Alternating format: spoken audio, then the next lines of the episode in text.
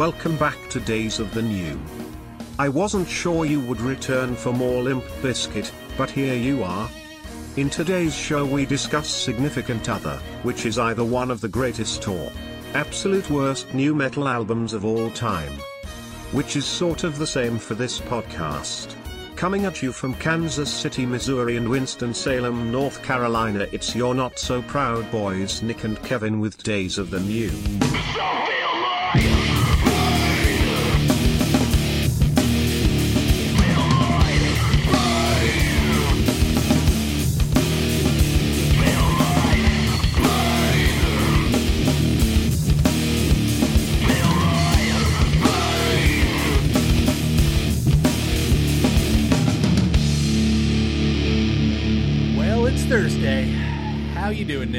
Uh, you know, I've been I've been better. I've been worse. I'm simply surviving. I think that's about all that we can ask these days. You know, I'm drinking a beer. It's uh, you know, still a free country. You know, I find in times like this I turn to scripture. I want to uh, borrow from First Corinthians. When I was a child, I talked like a child. I thought like a child. I reasoned like a child. And when I became a man, I put a- the ways of childhood behind me. So, what I'm trying to say is, Nick, is that when I was a child, I drank Old Granddad 114 proof. But I put away childish things, and now as a man, I drink Knob Creek 120 proof Oh shit. on a Tuesday. That is not an inexpensive bottle of bourbon. No, it is not, but these are drastic times, my friend. Fair enough. I just have your uh, standard uh, yellow label um, Four roses? Four Roses. Hey! Yes, Four Roses, but uh, I can't. Uh, it's only six forty two, and I broke the alcohol rule to drink a beer with you. But I can't. I can't get into the liquor this early. Yeah, we we know we know where I stand. I will carry the burden for both of us, my friend. Please do. Also, like I'll be sleepy time in like two hours, and I don't. I don't want that to happen. This is a good point. well, before that happens, we have to get down to the business of talking about the B I Z K I T That's right. and the album Significant Other. We're back, baby. Nick, what did this album mean to you at the time? Um, to be perfectly honest, 1999, I didn't enjoy the press run up to this album. I very much remember sitting in the break room at Old Navy, looking at an issue of Spin magazine with Fred Durst's dumb face on the front with his red cap on, trying to figure out how this happened. I do remember hearing Nookie, and we'll get into my thoughts on that song later, but like I was eagerly anticipating the rest of the record. And then it got here. And uh, I didn't really like Limp Bizkit anymore after that. Wow. I mean, uh, to be honest, I mean, I very much remember a sunny summer day in Manhattan, Illinois, where I grew up, where I drove my 1978 Ford Fairmont to the cool record store to pick this album up. And as my heart beat nervously, I put this thing into the CD player and I heard the first song and I knew that the Limp Bizkit that I wanted to love was fucking dead. Yes, it was. Yes, it absolutely was. Whatever you expected to hear based on $3 bill y'alls is not here. But we're getting ahead of ourselves. For me, Nick, I, I gotta tell you, I, I have two distinct memories of this album. Mm-hmm. Number one is sitting outside of the old punk hardcore club in Winston-Salem, North Carolina. It was called uh, Pablo's. And Pablo's was a fire hazard run by teenagers whose landlord was an aging gun wielding pedophile. oh, by the way, he's also a poll watcher now. Oh, very So- cool. Yeah. I remember one of the key tastemakers in the Winston-Salem scene. He was sitting outside with his arms folded. And uh, Nookie, the video for Nookie had just come out. He's like, I'll fucking get it, man. Guy dresses up like a fucking monkey. And play, you know, I'm never to listen to a band that guy dresses up like a fucking monkey.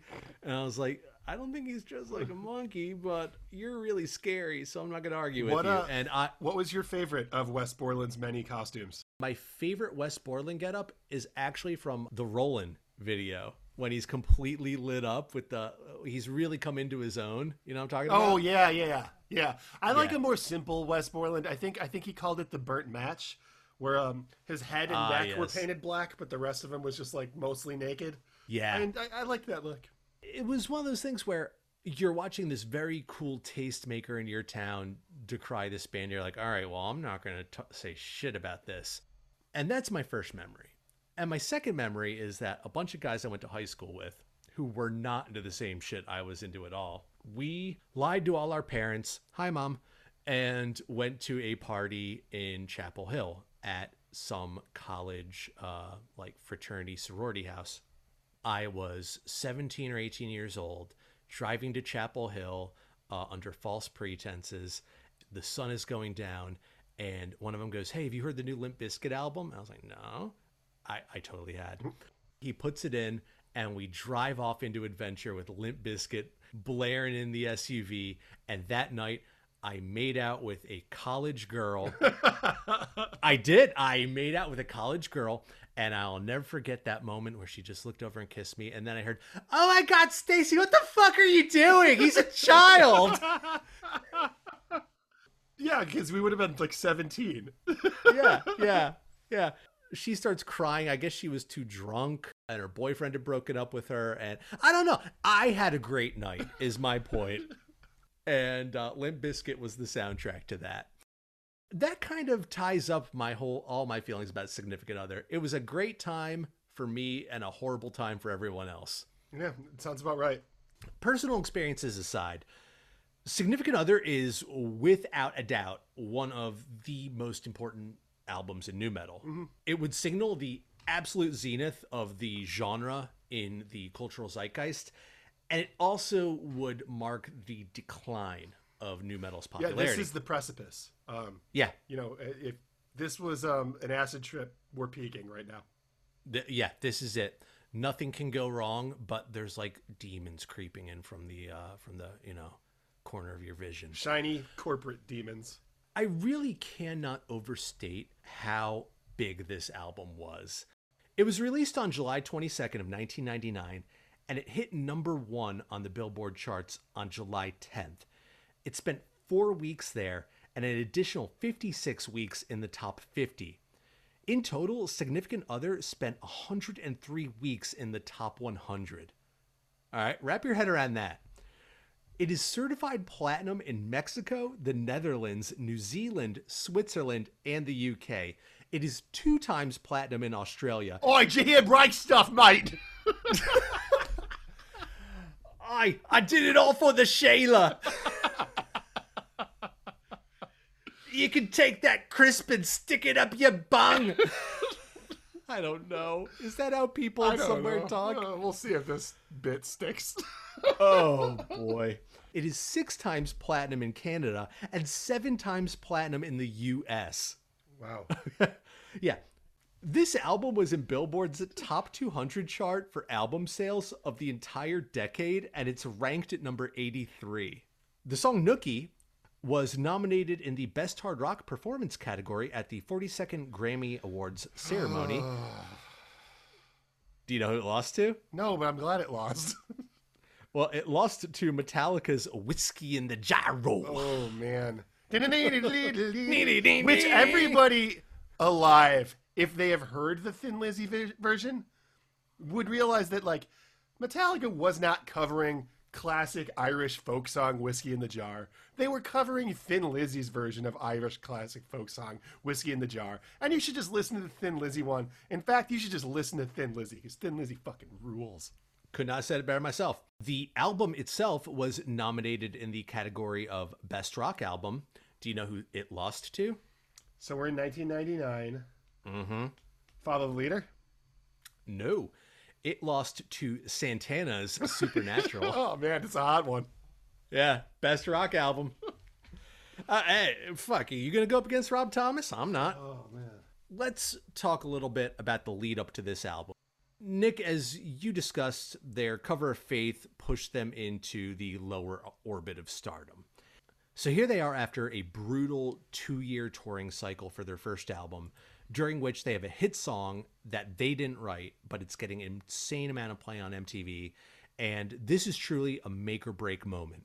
Almost immediately, they go back into the studio to lay down material that they wrote during the family values adding, as well as writing some new tracks. There's a lot of pressure here because you don't want to be Alien Ant Farm. Right, right, right, for sure. They have this moment and they damn well knew it. In an interview to Guitar World, where else, Wes Borland stated, Too many people started calling us baby Korn. Korn showed us the ropes of touring, but I don't think we've taken anything musically from them, which, Yeah. come on. Fuck off, Wes. Yeah. Anyway, it's time to leave the mother's nest. Says the only other person playing an Ibanez seven string guitar at the time. No, no shit. Nothing musically. No, nothing at all. We're just going to ignore the. I'm sorry. But they damn well knew that it was now or never. We have to mention member number six of Limp Bizkit, and that is MTV. Throughout their reign at the top of the world, MTV served as the Fox News, One America News Network, and Joseph Goebbels combined for Limp Bizkit. I'm I'm not fucking kidding you, dude. Of the research I did for this album, 26 different articles came directly from MTV.com. Wow. Yeah, they had unfettered access to Limp Bizkit, and in turn, Fred and the gang had one of the biggest media outlets ever to do their bidding. I went back and I searched the archives even further back. The first mention on MTV.com of them heading into the studio to record this album came on November 12th of 1998. Now remember, that album came out on June 22nd of 1999 in the time between that then and the album's release, MTV produced over 40 articles chronicling this process. Yeah, 40 individual Give the people what they want, and what they want is Limp Bizkit. because you tell them that's what they want. Yeah. MTV plays a very large part in the Limp Bizkit story and in this mythology and in making them what they are. With all eyes on them, Limp Bizkit head into the studio with producer Terry Date. He- I- I'm just going to read you a few select choices from Terry Date's discography. Soundgarden, Louder Than Love, Bad Motorfinger, Pantera, Cowboys from Hell, Vulgar Display of Power, Far Beyond Driven, and The Great Southern Trendkill. Deftones, Adrenaline, Around the Fur, White Pony, Self Titled, and Ohms. White Zombie, Astro Creep, Dredg, Catch Without Arms, Unearth 3, In the Eyes of Fire, The Fall of Troy, In the Unlikely Event, and the amazing 1988 debut of Sir Mix-a-Lot, Swass. Swass. Oh, God. What? What's wrong with Swass? I mean, I think it aptly probably describes what was going on inside the JNCO jeans of every member of Limp Bizkit during Beach MTV 1998. But yeah, Terry Date was and is one of the best producers in rock music. I read that they went with him because he doesn't pick apart the songwriting as much as a lot of other producers are. He, but he's there to make it sound real good. It's very interesting you bring that up. Wes Borland, when he was asked what Terry Date brought to the table, he says, We chose Terry because he doesn't actually do what a producer does. He doesn't get overly involved in the music end of things. well, good for Terry that there wasn't really a lot of music end of things to get involved Yeah, there's in. not a whole lot of music on this record. But as you may have noticed, Date he has a history of working with bands through long stretches of albums. Limp Bizkit's no exception to that. After Significant Other, Date would go on to produce their next three albums: uh, 2000's Chocolate Starfish and the Hot Dog Flavored Water, 2001's remix album New Old Songs, and 2003's Results May Vary. So.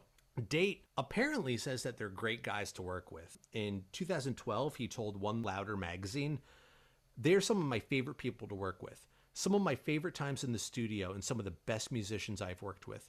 I will support those guys always and don't agree with people making fun of them.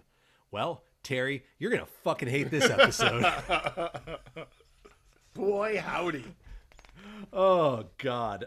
They have the time, and I really just can't stress how crazy it is for a band to have been able to go into the studio November of 98 and take their sweet fucking time recording to release. It's so much money. Isn't that crazy? But that's the 90s, dude. Like, that's the type of money you had. Well, yeah, when you had to go to Sam Goody and CDs cost seventeen ninety nine for mm-hmm. one friggin' album, like, yeah, there mm-hmm. was a ton of money. Yeah. So they spent the better part of a year just perfecting these master these audio masterpieces with one of the best producers in rock music. There's a lot to unpack with this album, so I'm just going to start with the title itself. This is according to an interview in June 99 from Where Else? MTV. Fred says, Significant Other. It's like such a title, you know what I mean? There's no limits to what it means. Anything it was before, record, band, attitudes, feelings, it's the significant other. This is the new level. Whether it's a lower level or a higher level, we'll let our fans determine that. All right, cool. That's how to say a bunch of nothing when trying to say something. As far as subject matter goes, Limp Bizkit apparently wanted to write a record that would address the year of touring and adjust, uh, adjusting to life as a rock star. Oh, weird. So, like every other band's second record? Yeah, uh, absolutely. Yeah. So the first record, you got however long between the time when you your band started to the time you got noticed to the time you go into the studio. That could be five, ten fucking years to write all these songs. You could have a hundred songs. Okay, well these eleven are going to make the record. Your second album, you're writing on the back of a tour bus, and you want to get out while you're hot, but you also like touring sucks. And sleeping on a bunk bed blows. And like so usually the second album is all about either being a rock star or missing home. Because there's nothing else going on in their lives at this time unless you're like rage against the machine and then you're gonna like write about a political party in slovakia but you know. Remember when rage tried to back ralph nader? Oh guys. Oh sweet jesus. Also can you imagine having the the bunk bed like above wes borland? It's like who the fuck put all this silver paint on my bed? Imagine having the bunk under any member of Fear Factory aside from Burton C. Bell. You're just like nailing extra support into it. I wish it smelled like machines. it's the smell of a new machine, but it's a CPAP machine. Oh, no. Uh, for anybody that doesn't get those jokes, go listen to Fear Factory. They sing about robots a lot. A lot. So yeah, they wanted to talk about life as a rock star, and in a surprising departure from MTV News, uh, Durst told Billboard Online, "I learned a lot from touring, and I've made wrong decisions in terms of business partners and girlfriends. I want to forgive all the people who betrayed me because they gave me the emotions that are on this album. It's a big old thank you to them." Okay, Fred, you fucking Floridian jackass. like what you want to show all the haters? Oh, like, stick it up your yeah. yeah, exactly. It's one of those things where it's highly publicized, and if you haven't guessed by now, the money behind this album is huge. It bears reminding that the internet is not the thing you think it is right now. So, oh, for sure the way that Limp Bizkit and Interscope got this album out to the world was by releasing an 800 line where you could call in to hear samples of the new songs. Wow. Nick, I have that number. Does it work still? I don't know. Do you want to find out? Let's go. 1 800 993 9370. This call may be recorded for quality assurance. We have a special promotion today for select out. callers. If you are over 50, please press 1 now. if not, press 2. I press 2. Thank you for your help with our survey. What the fuck? All right, well, that was. Hold on, no, go go back and press one. Okay. What happens if? Oh what yeah. happens if we're over fifty? Okay, all right, let's see. You're right. They're like, oh, this guy, this guy, just disconnect. Yep. You are over 50, please press 1 now. Because you don't know how to use the internet. Oh, oh. Thank you for calling the Medical Alert Center. This is Jessica on a recorded line. Can you hear me okay? Yes. Great. So, uh, with our promotion today, you actually have the opportunity to a receive a free medical it's alert. It's a robot. So, congratulations. Um, you know, it's that little button you wear around your neck that you press in case of an emergency. Does it play Nookie? Now, when you're participating in our monitoring program, um, you actually can get your medical alert absolutely. Okay, well, this is a scam, so, so never mind. No, no, wait. I need to hear what you no, like. It, we need a human being. We're not going to get a human being. They're going to fucking ask for my social security number. oh man. Well, I found that number on the Angel Fire page, Pat's Kick Ass Limp Bizkit site. How many of those like sparkly animated gifs were on that website? so fucking many, dude. Everything was moving. Like all the text, it was just bouncing up and down. Yeah, I independently verified that this was indeed a real number that you could call to hear previews of Limp Bizkit songs. So thank you to Pat from Pat's Kick Ass Limp Bizkit Angel Fire page. That was kind of the promo rollout.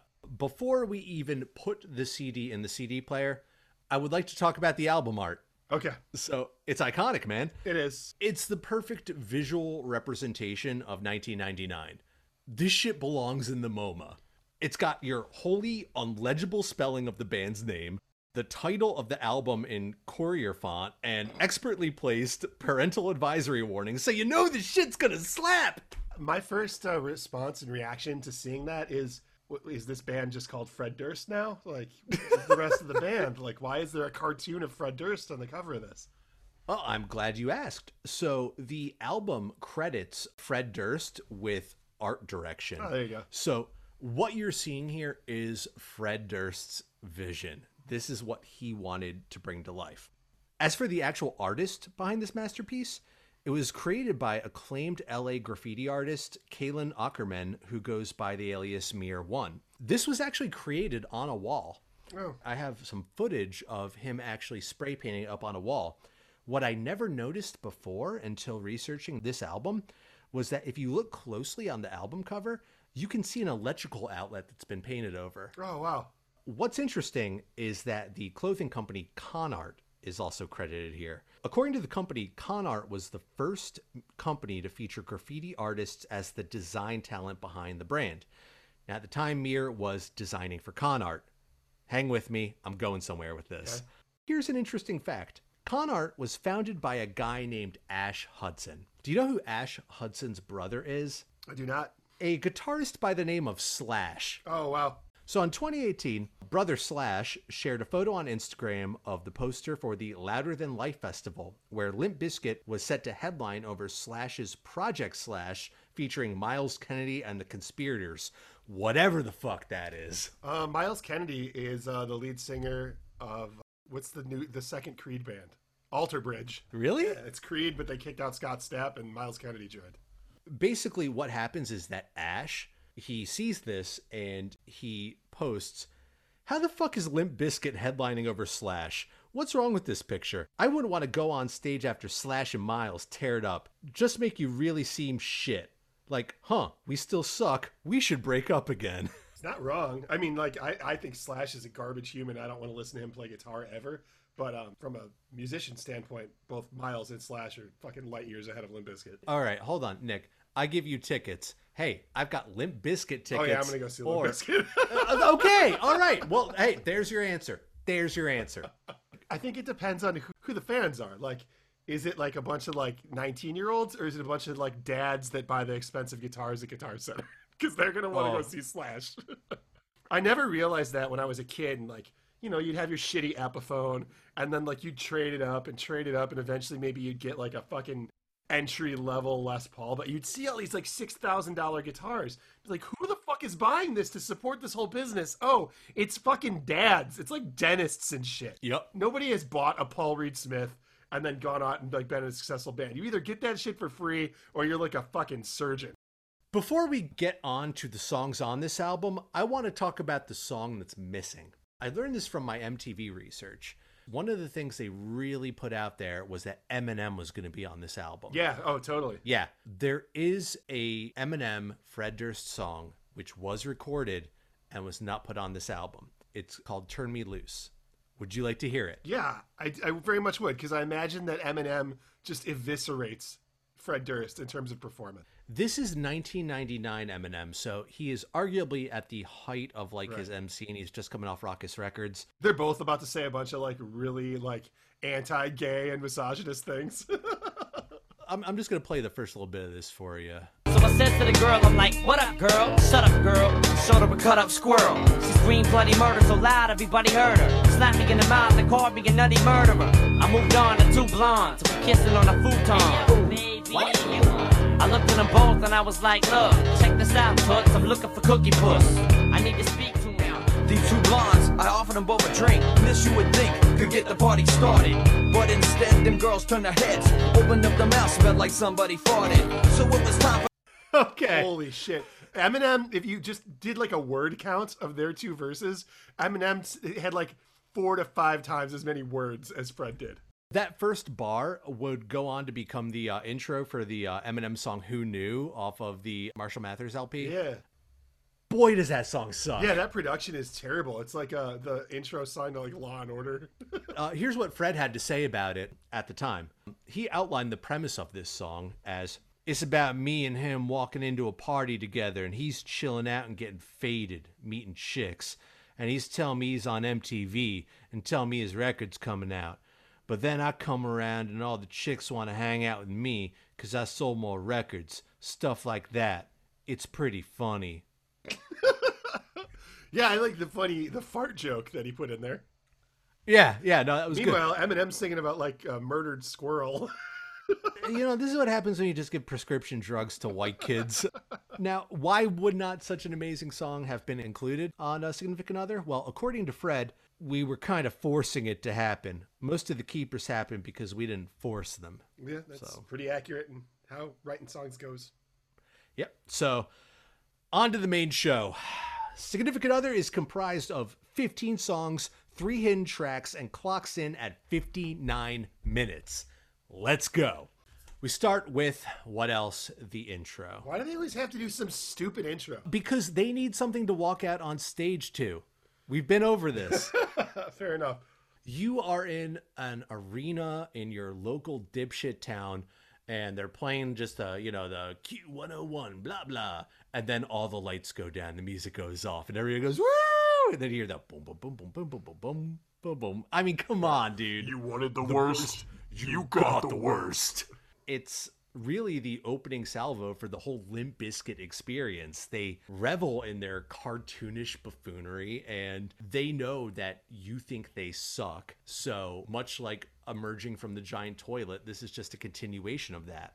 So then we get what is going to be our first musical offering of a post $3 bill, y'all, Limp Bizkit, and that's just like this.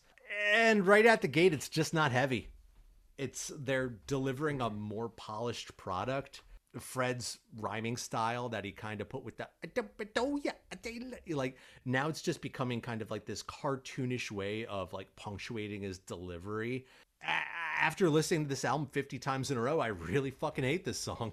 Yeah, yeah, me too. I think it's shiny, overproduced garbage. Like bands don't sound like this. Like there are so mm-hmm. many tracks and layers. Like this is impossible to play live without just uh, thirty backtracks playing behind you. And like, Yeah. there's just nothing punk about that. And like, while Limp Bizkit isn't a punk band, when Three Dollar Bill dropped, it was in like the hardcore section of record stores until they figured out where to put it. And like, this just shows that that's not what they are about, and that they want to be a hip hop group with guitars. They want to be a party band. They wanted to be the Mötley Crüe of nu metal.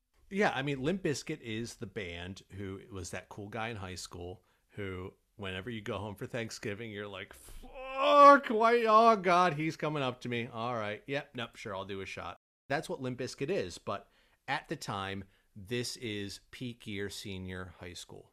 Limp Bizkit. We have a nu metal trope. We have a uh, a brain and insane rhyme, and I interestingly think he talks about uh, how they start riots, which is a lot of foreshadowing over uh, something that I'm sure you're going to talk about a couple songs from now. Yep, I sure am, and and that is, uh, uh, I don't think they really banked on how true that would become. But next up is the song that, by and large, was Limp Bizkit's introduction to the world, and that's Nookie. This would forever cement the visual identity of Fred Durst and what he is calling his alter ego, Red Cap. I think that's a bunch of bullshit Yeah, I do too. this song there was something undeniably catchy about it The production's insane. The lyrics are beyond stupid, but it has such a sick groove. I mean, Wes Borland plays almost the same guitar part through the whole song. He's playing a guitar with four strings on it, tuned to some weird tuning that he invented. So, like, it's very different from that down tuned seven string to get his bass heavy and as possible. It's just got this ding ding ding ding. You know, it's like it's just different. I've seen a bunch of different kind of recollections of how this song was created. One of the ones I found interesting was that, according to Borland, uh, Nookie came together when the band was jamming on another album track, and suddenly they realized they had something while they were messing around with the beat from an Italian porno, which uh, inspired the musicians to, in turn, call it Nookie. I don't believe that for a fucking minute. I think they've been asked so many fucking times, "What is Nookie about? What is Nookie about?" that they just started making shit up. Italian But porno. when you do think about that, a bow, bow, bow, bow, Yeah. bow, it kind of has an Italian porno vibe. Italian porno sounds hairy. It does. oh God, could you imagine? It, if you would like to watch an Italian porno, I would ask you go to your kitchen and look under the sink, and I'm sure you can find two Brillo pads. Take those Brillo pads and just fucking rub them together. Just really get them going, and that is an Italian porno. Uh, and just imagine watching Kevin work that out on a webcam, and that's that's what happened in my life right now. Yep, sure did. Fred has been asked over and over what significant other and more particularly what Nookie are about. And he has gone on the record many different times saying it is about this unnamed girl. So I'm going to quote from Durst in MTV News, but of course in 1999. It's about my ex girlfriend, how she treated me like shit, and how I couldn't leave her, wouldn't get over it. She screwed my friends and used me for my money. I tried to figure out why I did it, and I figured I did it all for the nookie. Okay, sure, Fred. He then goes on to describe her as this sweet, innocent girl I was in love with who turned out to be this swinging ass bisexual, fucking my dirtiest friends. okay. And then he tells Rolling Stone that he discovered the truth about this three year relationship he'd been in. I thought she was a nice girl who had a job in a pet shop. I found out later she was sleeping with my friends. Would you like to meet this girl? Yeah, who is it? The best that I can figure is that it is a girl named Sage. And I don't have her last name, and even if I did, I would not put it out there. Who is the girl that he he shouted out on Indigo Flow? Sage. Okay, all right, cool. Pet Store Sage. So Pet Store Sage was the girl who he, he shouted out on Indigo Flow. I'm going to play you a little bit of a VHS rip from a video called Limp Bizkit Unauthorized. Now, the person who uploaded this said they found it in a thrift store and digitized it. Nick, I've sent this to you before. It does not have one member of Limp Bizkit in it, nor does it have any Limp Bizkit music. Basically, somebody went around and interviewed all the fucking losers in Jacksonville they could who had any tangential relationship to Limp Bizkit and then put it all together. Without further ado, I would like you to meet the muse behind Nookie. My name is Sage, and I'm the ex-girlfriend. and uh, I guess I just help with the lyrics. He just pretty much wrote about things that we had gone through. That's how I helped that way.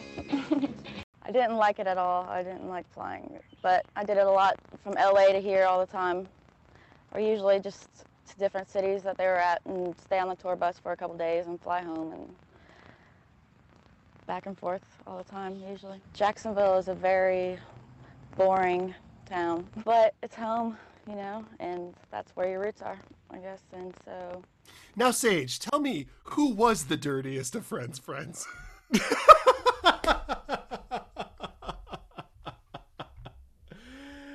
I've never met somebody who embodies Jacksonville femininity oh, more. Oh yeah, but like that girl looks straight out of Joliet, Illinois to me. Like there's a mentality that you can pick up and put down in many places across the United States.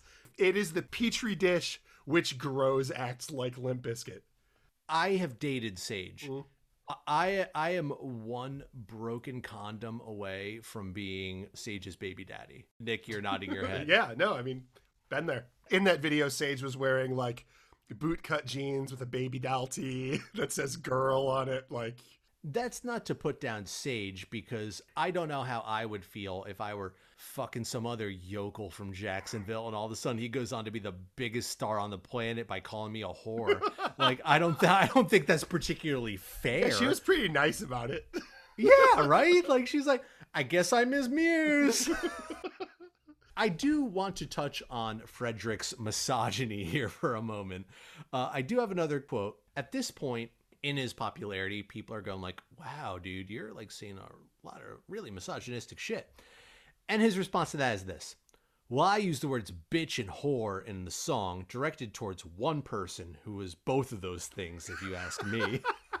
God damn.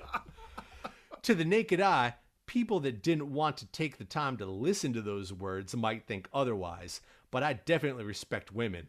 I have a better attitude than almost anyone I know towards women. Big, big Donald Trump energy here. Huge. Big time. Dude, like, I am the least racist person in the room. Yeah, if you have to say that, you... I love women like the world has never seen. And like his whole thing is that like, well, you know, when I use the words bitch and whore in a song, it's only about one person, and you should know who that person is because I called the song Sage. No, you didn't, Fred.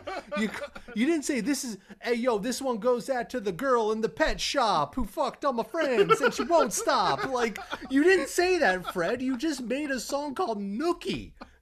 You fucking idiot the video, and then we'll get off of this song. The video is incredible, and it's the best visual representation of the band.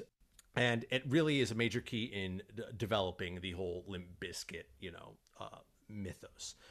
It's largely based on a number of guerrilla gigs, which Nick, you and I had talked about uh, prior to this show. They're not guerrilla gigs, they're bullshit. They were Limp Bizkit showing up in cities and then playing a 15 minute set in a parking lot while the radio set prom- uh, station promoted it, and then the cops showing up and kicking everyone out. It's not illegal. Where the main inspiration for this came from, though, according to Fred, was the U2 video where the streets have no name, where they play on top of that record store. Yeah, I'm yeah, talking yeah, about? for sure. Yeah, so he had to say this about the Nookie video too. Do you want to guess who he said it to, Nick? MTV? Yes, yes, he said it to Catching MTV. along. So he had this to say about uh, where the streets have no name. You know that video? I love that video and what they did. And I just kind of want to do the same thing, but on a different scale, different time. It's really about the fans, and it's, you know, it's about girls, and it's about, you know, that's what rock and roll's about, you know? The fans, the girls, live shows, you know? I would say everything but alcohol's in this video which is, you know, you don't need to have alcohol to have a fat rock show. Throw in the Limp Bizkits to do a little girl power dancing, and there you go. You have yourself a little fat ass video in an alley. Uh, I hate that he says fat so much. Yeah. You know what else I hate aside from just his general lyrics? Like, you, you guys know the song. I did it all for the nookie, so you can take that cookie and stick it up your yeah. Like, it's terrible. But then in one of the verses, he goes, "She put my tender heart in a blender," and I'm like, "Are we paying tribute to Eve Six Eve now? Six? Like, like that that song came out like five years, four years before this, four. So like, are we really tri- play, paying tribute to that, or is, was it just a lazy lyric? I, I don't know. Basically, Fred is just slut shaming a girl. Oh, yeah. Like, it's one of those things where, like, he doesn't even realize he's becoming, like, the biggest star on the planet. All he cares about is, fuck you, Sage! Meanwhile, like, oh, we see you, bro. Like, oh, she, she fucked all my friends and I had to write a song, but then I only did it for the nookie. Like, which one is it, bro? Did she break your Yeah. soul, or were you just doing it to get laid? Shut up. Exactly. Exactly. All right, so moving on, break stuff. this is the sound of an empty Monster Energy drink can bouncing around the cab of a Dodge Ram at 5:05 p.m. on a Friday night in Topeka, Kansas.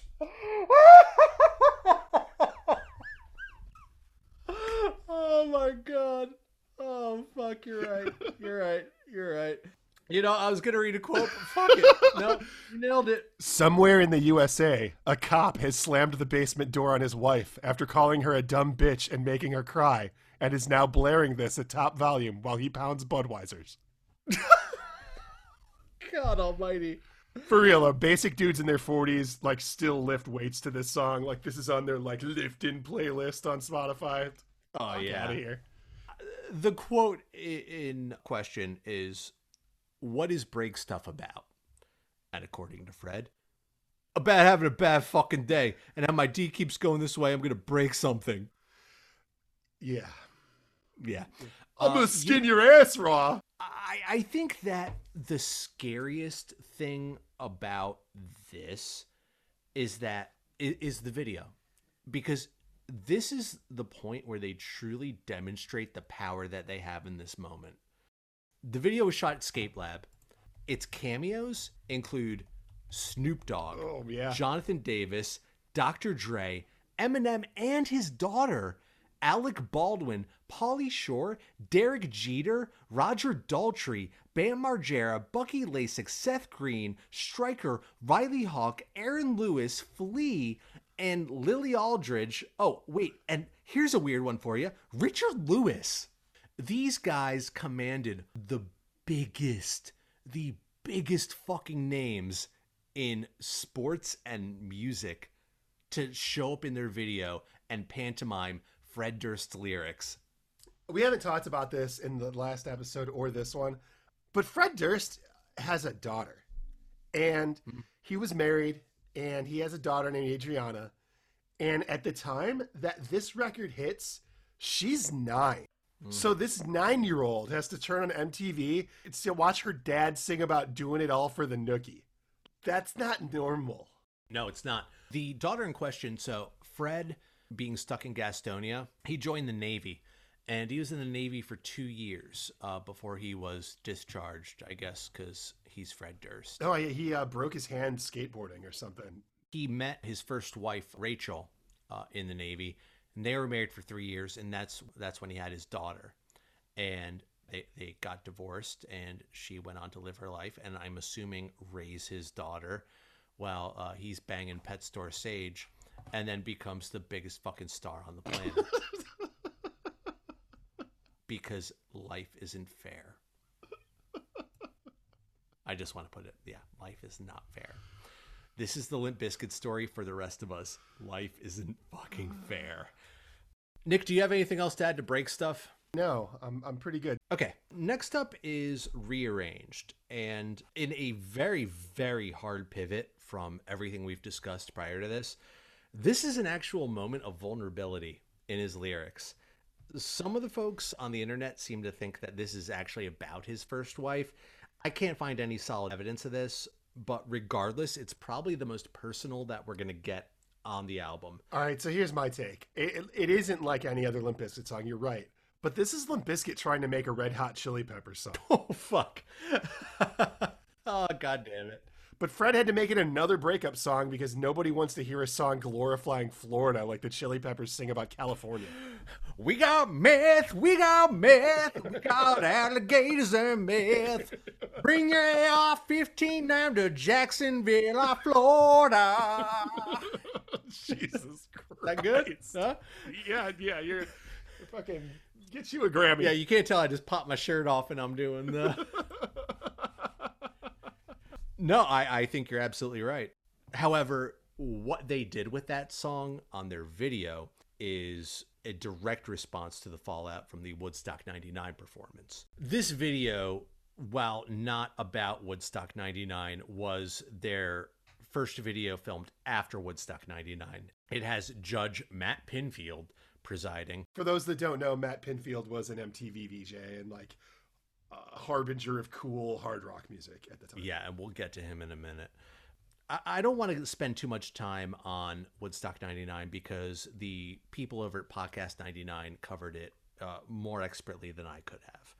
But long story short, in retrospect, there's no way that you can pin the violence and the rioting that occurred on Limp Bizkit or their set. But because they were the most outrageous and frankly just you know interesting act and heaviest act. Well I, I, don't even know if you call it the heaviest because rage played metallica played Korn played but everybody looked to limp bizkit and especially the song break stuff as kind of the oh that's why they rioted.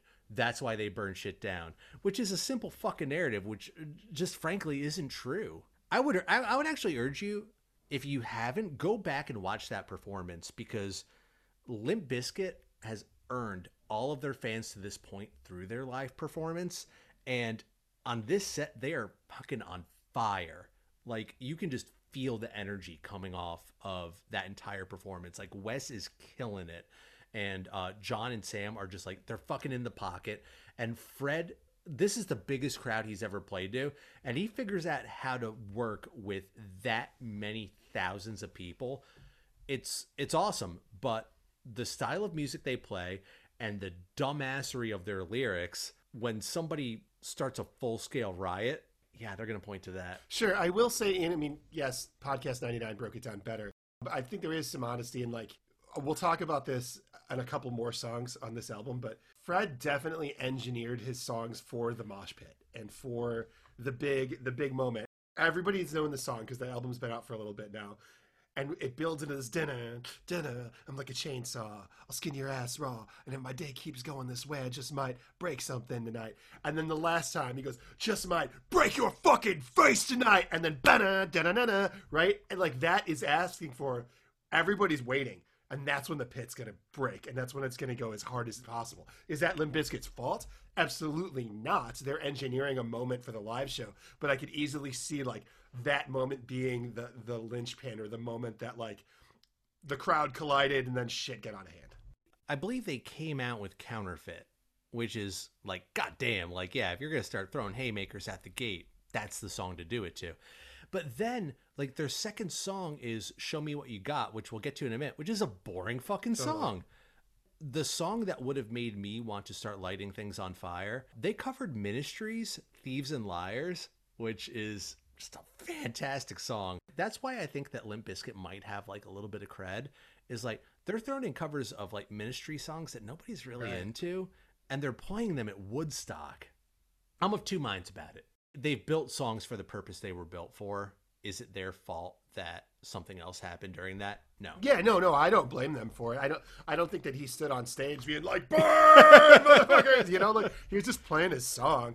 Uh, I and do I believe that a song can start a riot? No, but do I believe that people that like haven't had enough to eat or drink for a bunch of days and stayed up doing drugs in an aircraft or an airplane yeah. hangar for three days, like get to that moment and then they're like, fucking let's mosh, you know? And like, I, I can just see like a mosh pit can get out of hand and like, that's mm-hmm. not the mm-hmm. artist's fault, but yeah. I mean, to, yeah. I mean, Limp Bizkit did play a, a festival in Australia not too long after that where somebody did die.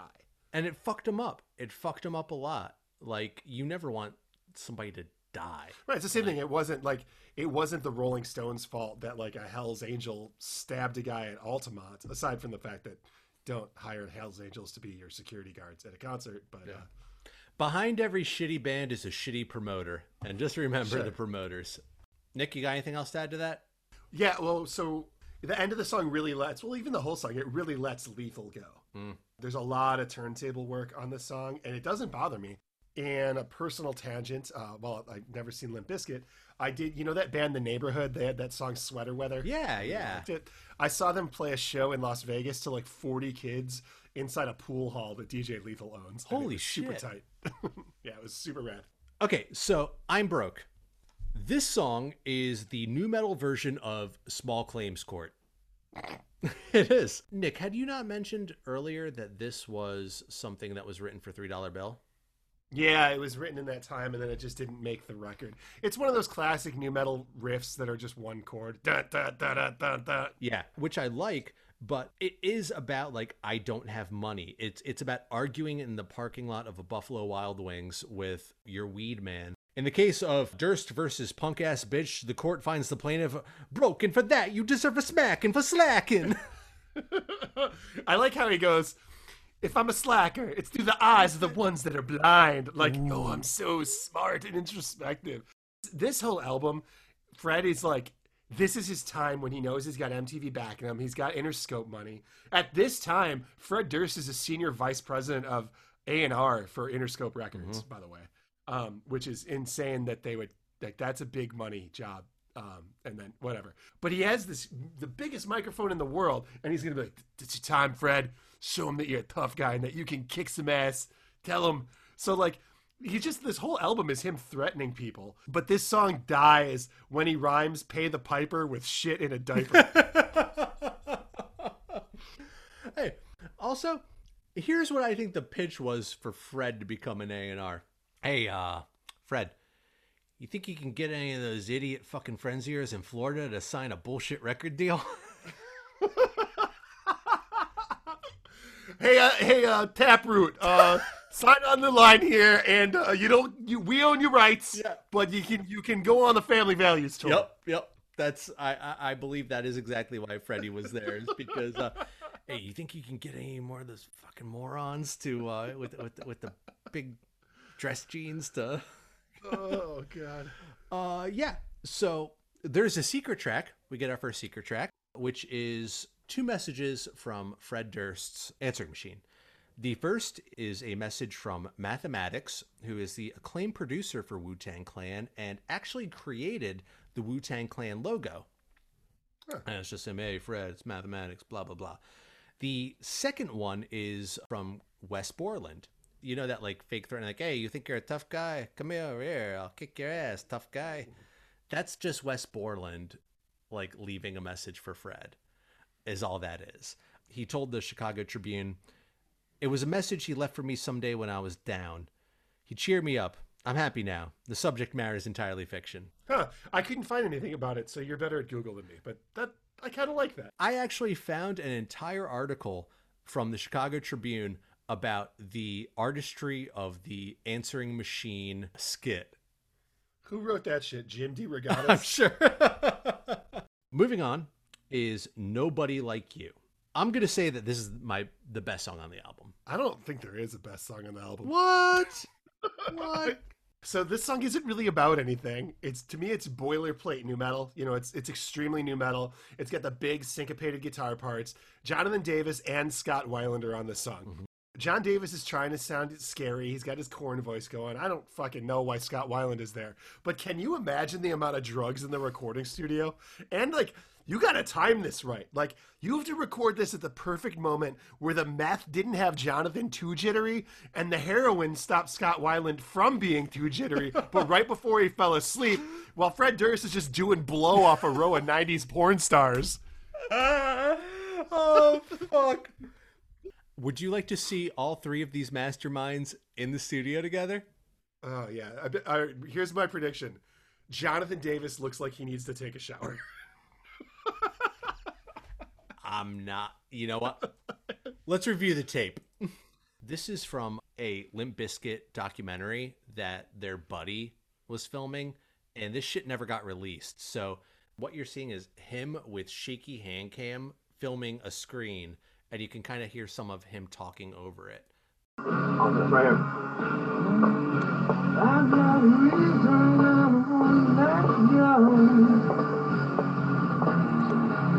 It's like a question and answer thing. I'm like doing the answer.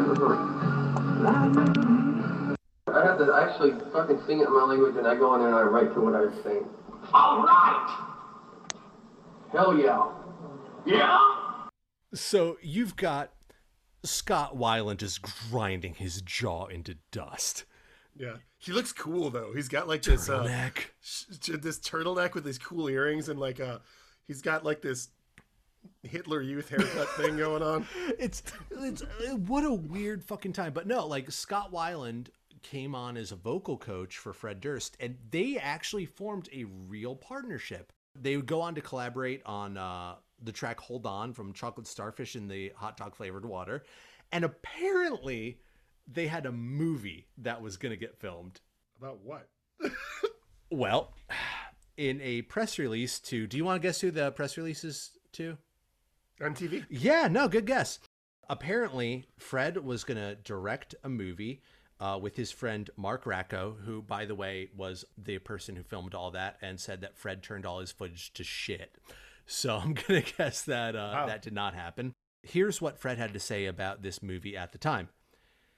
It's probably an easy rider meets the Breakfast Club of 1999 with a really dark twist to it. A really real twist to it. And Scott's going to be in the movie. He's going to have a really cool role in the movie, but I don't know if I should give away the character. No, because then I have to tell the story. And then Scott Weiland says, the character is a mysterious hitchhiker type of individual. The end. Yeah, that's uh, Easy Rider meets the Breakfast Club, and Scott Weiland's a drifter. There you have it. Also, big rest in power to Scott Weiland.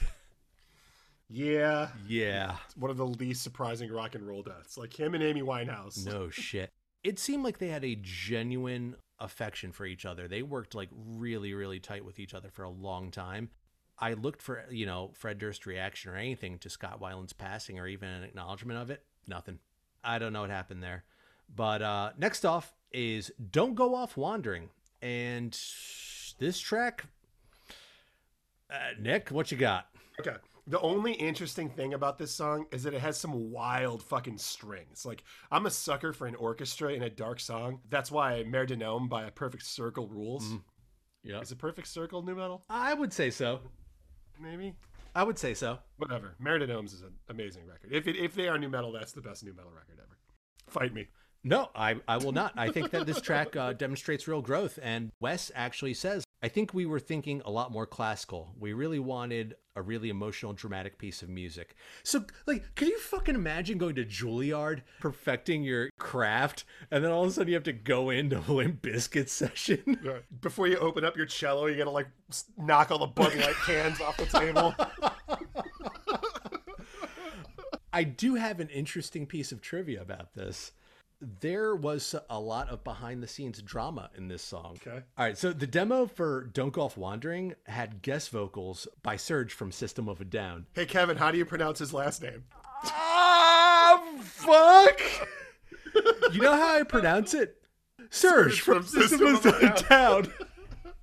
That's exactly how I pronounce that.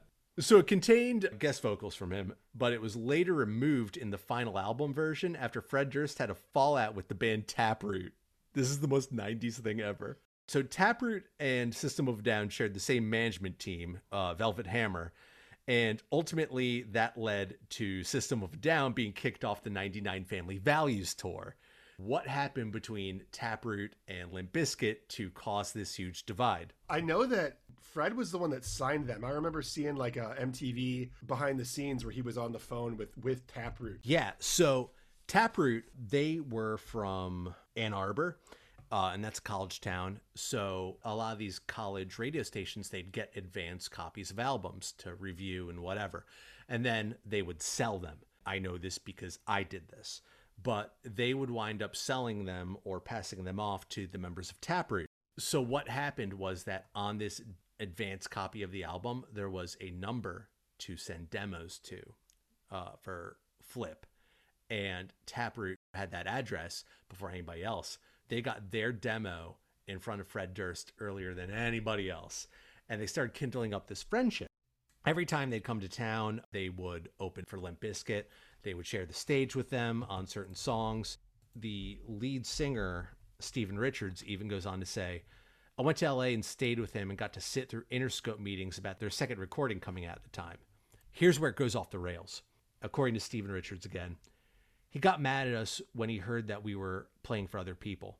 We wanted Fred to work out, but we weren't going to say no to everyone else who came knocking on the door, and that's when we met with our longtime management who represented System of a Down. So opportunities opened up for Taproot with System of a Down. They went for it he goes on to say, We got a show in Grand Rapids, Michigan, and we opened up for them. The liaison that was there liked us, so we went to LA and played for Rick Rubin. When Fred heard, he left a scary, stupid message on my mom's answering machine. Yes. I this is ringing a major bell. Yeah. Is it? Yeah, I remember this. Okay. He left a scary, stupid message on my mom's answering machine about how we'd be blackballed from the industry, and if I ever showed up to one of his shows, he'd kick my ass. This is a thing that the biggest star on the planet does because he is. Yeah, yeah, yeah, yeah. And yes, System of a Down helped Taproot get that Atlantic deal, so then Durst kicked System off the Family Values tour. Mm-hmm. And what does Stephen Richards from Taproot have to say about this? Well, he seems pretty cool about it. He goes, at the end of the day, as they've dwindled, I'm actually still a very big fan of theirs. Wow. Would you like to hear the version of Serj on Don't Go Off Wandering? Yeah, sure. It's real dumb.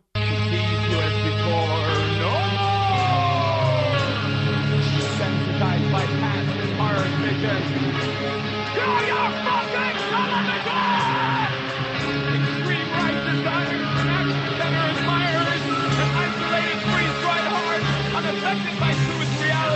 Now is the time for you to feel. Now is your time to believe. Yeah, that uh, contributed a lot. That was that was great. Yeah, that was that was great. that was just wonderful. I don't even think he was in the room. I think they're like, "Hey, just go into your uh, your home studio and whatever you want. Just do whatever Yeah. you want, and then we'll paste it into the song." You are the Yeah, whatever happened to just uh, a good old fashioned So yeah, that that that's a thing that exists, and you can find that online should you want. Next up is the most 1990 way to spell 1999, Oh, and that is God. 1999. oh, So this is another one where the whole point of the song is to get a pit going at the live show. Yep. So he jumps right into this. No use in dreading what they call Armageddon, and now you motherfuckers got a reason to jump. And then everybody moshes. Um, my favorite part though is he has this line because Fred was if if he is to believed and he invented Red Cap as this personality of himself. He was very accessorized. He had his brand loyalty. Had the red, you know, New Era or Yankees hat, and he wore G-Shock watches, which you don't know what a G-Shock is, Google it. It's not cool, but he literally goes, "You want to be down with the G-Shock? Fuck the glam rock, assed out like Ken Shamrock. Ken Shamrock, like one of the most notable mixed martial artists of all time. I don't know what being assed out means. Me, me neither. Also, if you want to know what a G Shock looks like, next time you go down to a BLM protest and get tear gassed by cops, pay attention to the wristwatch they're wearing as they throw you into a paddy wagon. Mm. Because I guarantee fucking to you it's a G Shock. Yeah, that's that's about as accurate as it gets. Nick, I'm actually going to blow your mind a little bit here. All right, hit me. 1999, the song was actually supposed to be a cover of 1999 by Prince. How how do you know this? Oh no, Kevin's going to the tape. Happy New Year! Let me see the man! Dreaming when I wrote this, to me if it goes straight. When I woke up this morning, could have sworn it was Judgment Day. Are you ready?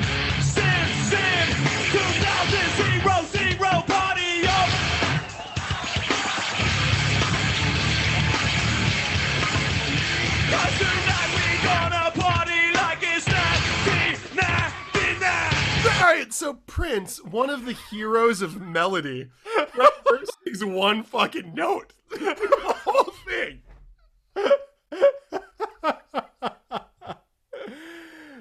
Obviously, Prince did not give them the rights to record that song.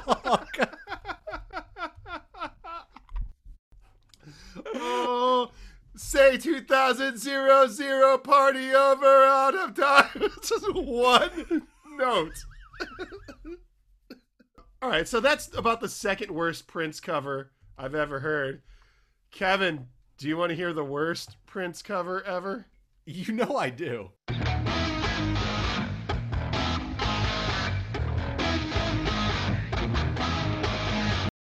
Well, you may think this is the sound of some kids in a basement. This is Metallica playing in an arena in Minneapolis in 2018. Sweat of your body covers me.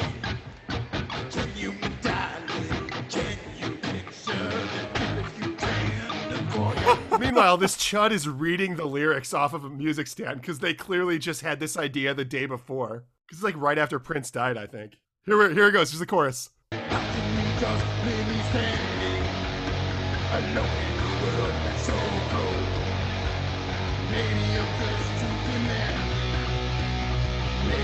Oh, Jesus, please stop. So yeah, that's Metallica playing an arena uh, in Minneapolis, uh, Full of trying to- people. yeah, and I think James and Lars were like, uh, "Get it, I, I'm not doing that." So it's No. just fucking Kirk Hammett and Rob, the bass player, come out and just do that. And this is what happens when you're surrounded by yes men for too long in your career. Somebody should have stopped that. But anyway, Somebody should have stopped that. anyway, Uh, let's uh, back to the subject in hand. Yeah, so 1999 was originally supposed to be the cover 1999 by Prince.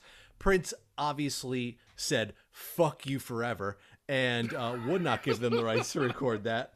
So, as a kind of I don't know, fuck you to Prince, which doesn't really work, did 1999 spell that funny? Yeah, and the song vaguely, like I said, it's just designed to get a pit going. But when he says there's no use in dreading what they call Armageddon, it's alluding to you know the, the Y2K. world ending and whatever. But they're not good at it, and Fred Durst sucks at writing words. So Yep.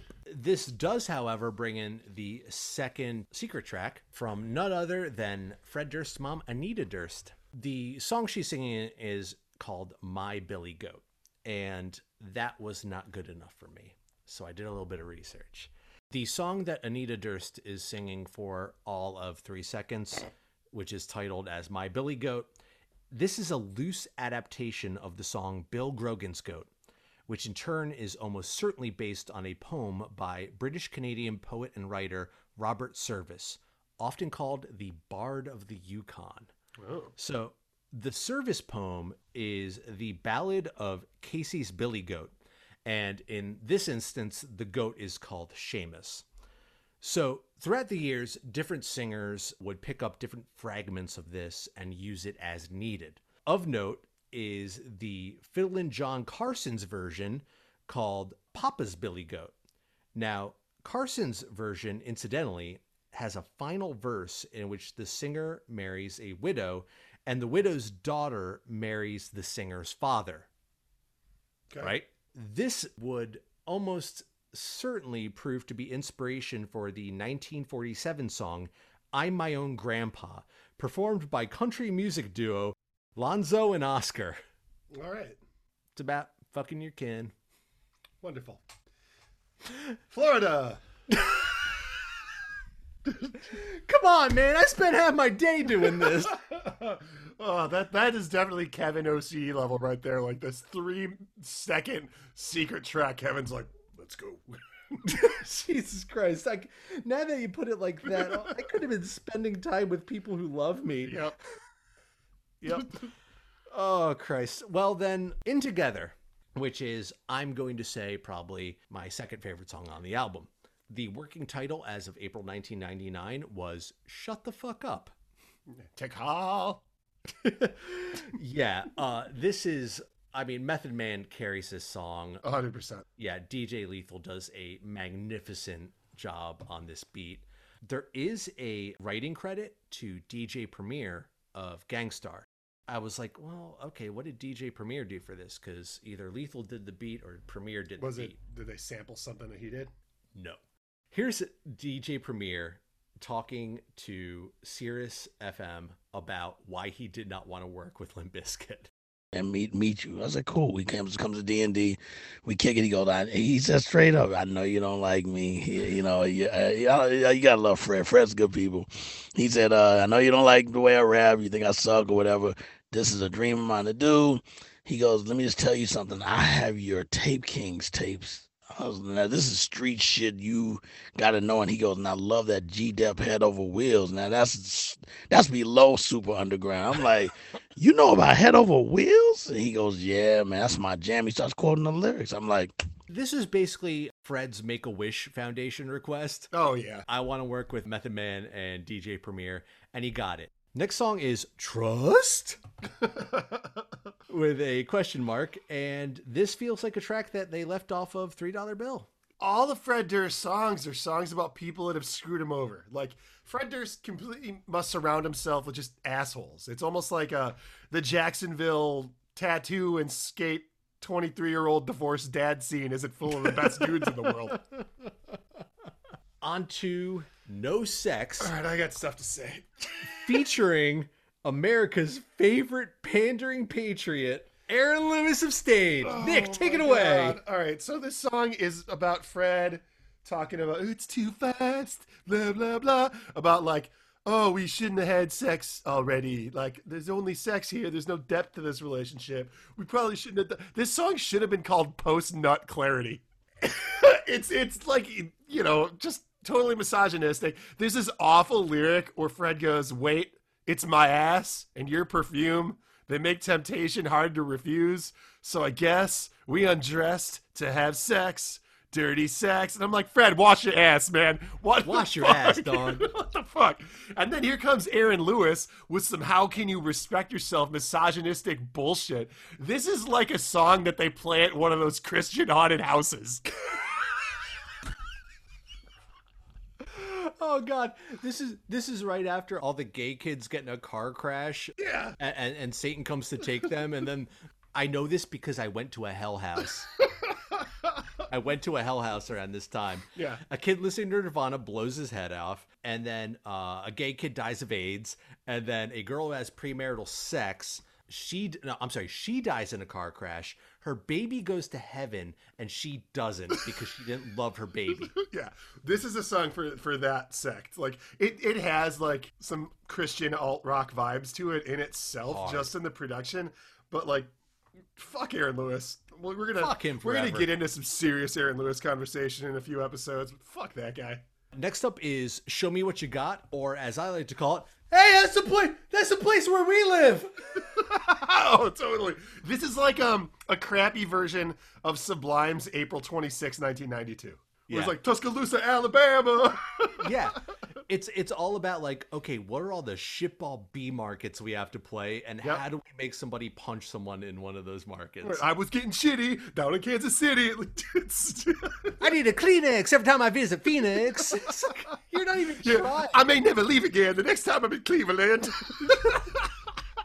and you know you know what's really fucking insane to me this is the second song they played at woodstock yeah, that's wild. I mean, may- maybe because they knew that so many people traveled from around and they thought they'd get, oh, well, maybe all of the people from Wichita Falls will be together in one spot. We'll hear them all cheer. i want my balls in wichita falls you know Uh, and it's kind of a throwback to Indigo Flow off a $3 bill. Like yeah yeah it's know. the shout out song And he does the Busta Rhymes thing. He does a woo There's like three times. Yeah. So we are, uh, pardon my pun, limping across the finish line with a lesson learned. And honestly, I don't have a fucking thing to say about this. No, it's I don't even know what it is. It's a song about how he's dealing with being punished for his bad decisions, while at that same point in time he's like bragging about banging Britney Spears and try and Christina Aguilera. Fuck off, Fred. Fuck you, Redcap. Fred, I'm sorry your house burned down. Oh yeah, if you didn't hear, Fred's house totally burnt down in those California fires over the past couple months. Yeah. We don't wish that on anybody, even though I think Fred Durst in the past is kind of a piece of shit. Fred Durst now seems like kind of an okay guy. Yeah. Our outro is two skits. We have Primus's Les Claypool. Uh, according to him, he got high in the studio and rambled for three minutes. They wanted to make that the intro. That didn't work, so they made a secret track on the outro. And then it is brought to a close by the arbiter of cool, Matt Pinfield. This has big InfoWars vibes. this like it's Matt Pinfield doing this like angry white man rant. Like before it was a thing that we deal with every day Every on day. the internet now. But like it's seriously like some Alex Jones shit. He says That's because CDs like this one spare you from all the chart topping, teeny popping, disposable happy horseshit that brings out the bile from the back of my neck. Adrenochrome. Buy my colloidal silver to ward off the coronavirus. oh my god, it totally is. It totally is. And that is how Significant Other draws to a close. Nick, do you have any other parting thoughts on this album? No, I just like I, I gotta stress it. Like Limp Bizkit was for me being in my little small town. You know, I discovered them pretty early from somebody else at the skate park, and like they were like my little secret. And when they became the biggest band of the world and they did this shit, I had to move on after this. And like, you know, I will always credit this era of nu metal for like getting me into heavy music. And I'm glad that not too long after this, I was able to um, expand and and you know be where I'm at now. But this really was a big turning point for me where I just um this band lost me. I don't even think I've listened to the follow up to this record, Hot Dog Water or whatever. Oh, I'll cover that one. Thank you. Uh, I mean, I remember you know rolling and I, I- I just rolling my eyes. that was not intentional, but yeah, this this was the death of a band that I really liked, and it's funny just going back, you know, to two weeks ago's episode. I don't know that I like this band as much as I like the idea of this band. I could definitely agree with that. I have been very, very fortunate and privileged not to have too much trauma in my life. I look back on this fondly because I will always be that 17 year old kid lying to his parents about a sleepover to go make out with a college girl in Chapel Hill. That to me is just kind of like this halcyon moment that this album encapsulates. But in retrospect, is it dumb? Yeah. Yeah, because we were dumb. That's pretty accurate. And uh, yeah, I mean, just kids in the suburbs. This was uh, this was our thing, and Yeah. you know, it was just such a weird time for music, and you know, it was right before Napster came in and just fucked it all up, and you know, ushered in the MP3 era. Like this was the last time that people bought tons of records. You know, where you had a booklet of CDs in your car. Seven times platinum. I just want to remind everybody of that. Seven times platinum. But yeah, that draws to a conclusion Significant Other by Limp Bizkit. Nick, what you listen to? I'm gonna go with the new album by Samantha Crane called "A Small Death." Those most of you know probably know by now that I don't just listen to heavy shit, so this is kind of singer songwritery. It's got a little bit of an alt country vibe. Uh, I'm still digesting it. I just kind of got into it, but uh, the song that I will recommend is called "An Echo."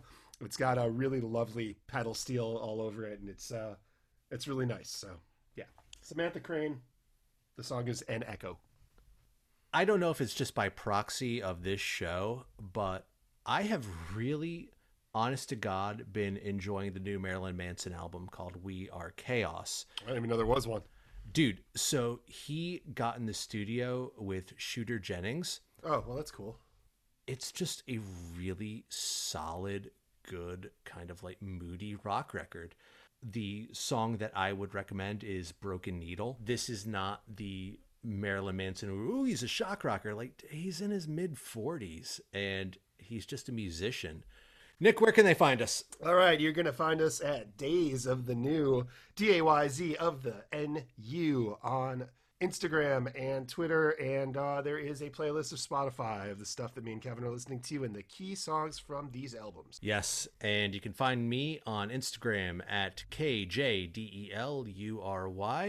You cannot find me on Twitter because, I mean, do I really have to even fucking No, explain we, we know at the this joke. point? We know the joke. Yeah, you know the You- joke. You can find me at Nick underscore the underscore knife on Instagram and Twitter. And yeah, I guess that's probably a wrap. And uh, because, you know, it's season two, we're going to keep the train on rolling. And Kevin, what are we doing? You wanted the worst, you got the worst. We are going to be visiting the Put the Money Where Your Guitar Is contest by Limp Bizkit. So this is a, a a different approach from what we normally do. We usually, uh, you know, talk about albums, but we have uh, quite a story to tell you uh, that really wraps up the corporate kind of uh, place that Limp Bizkit ended up around this time, and uh, I think you'll enjoy it. So check us out in two weeks. All right, guys, see you then. Someday